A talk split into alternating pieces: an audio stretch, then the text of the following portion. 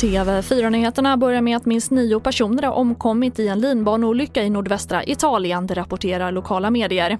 Elva personer ska ha befunnit sig i linbanan när den lossnade och kraschade mot marken. Två barn vårdas för allvarliga skador.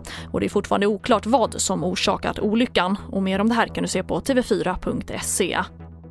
Och två personer har frihetsberövats och är skäligen misstänkta för människorov efter att en man i 40-årsåldern försvann för en vecka sedan i Årgäng. Polisen misstänker att den försvunna mannen har mördats för att det kommit in uppgifter som gör att polisen misstänker att han bragts om livet. Mannen har inte hittats och det finns inga tecken på att han håller sig borta frivilligt.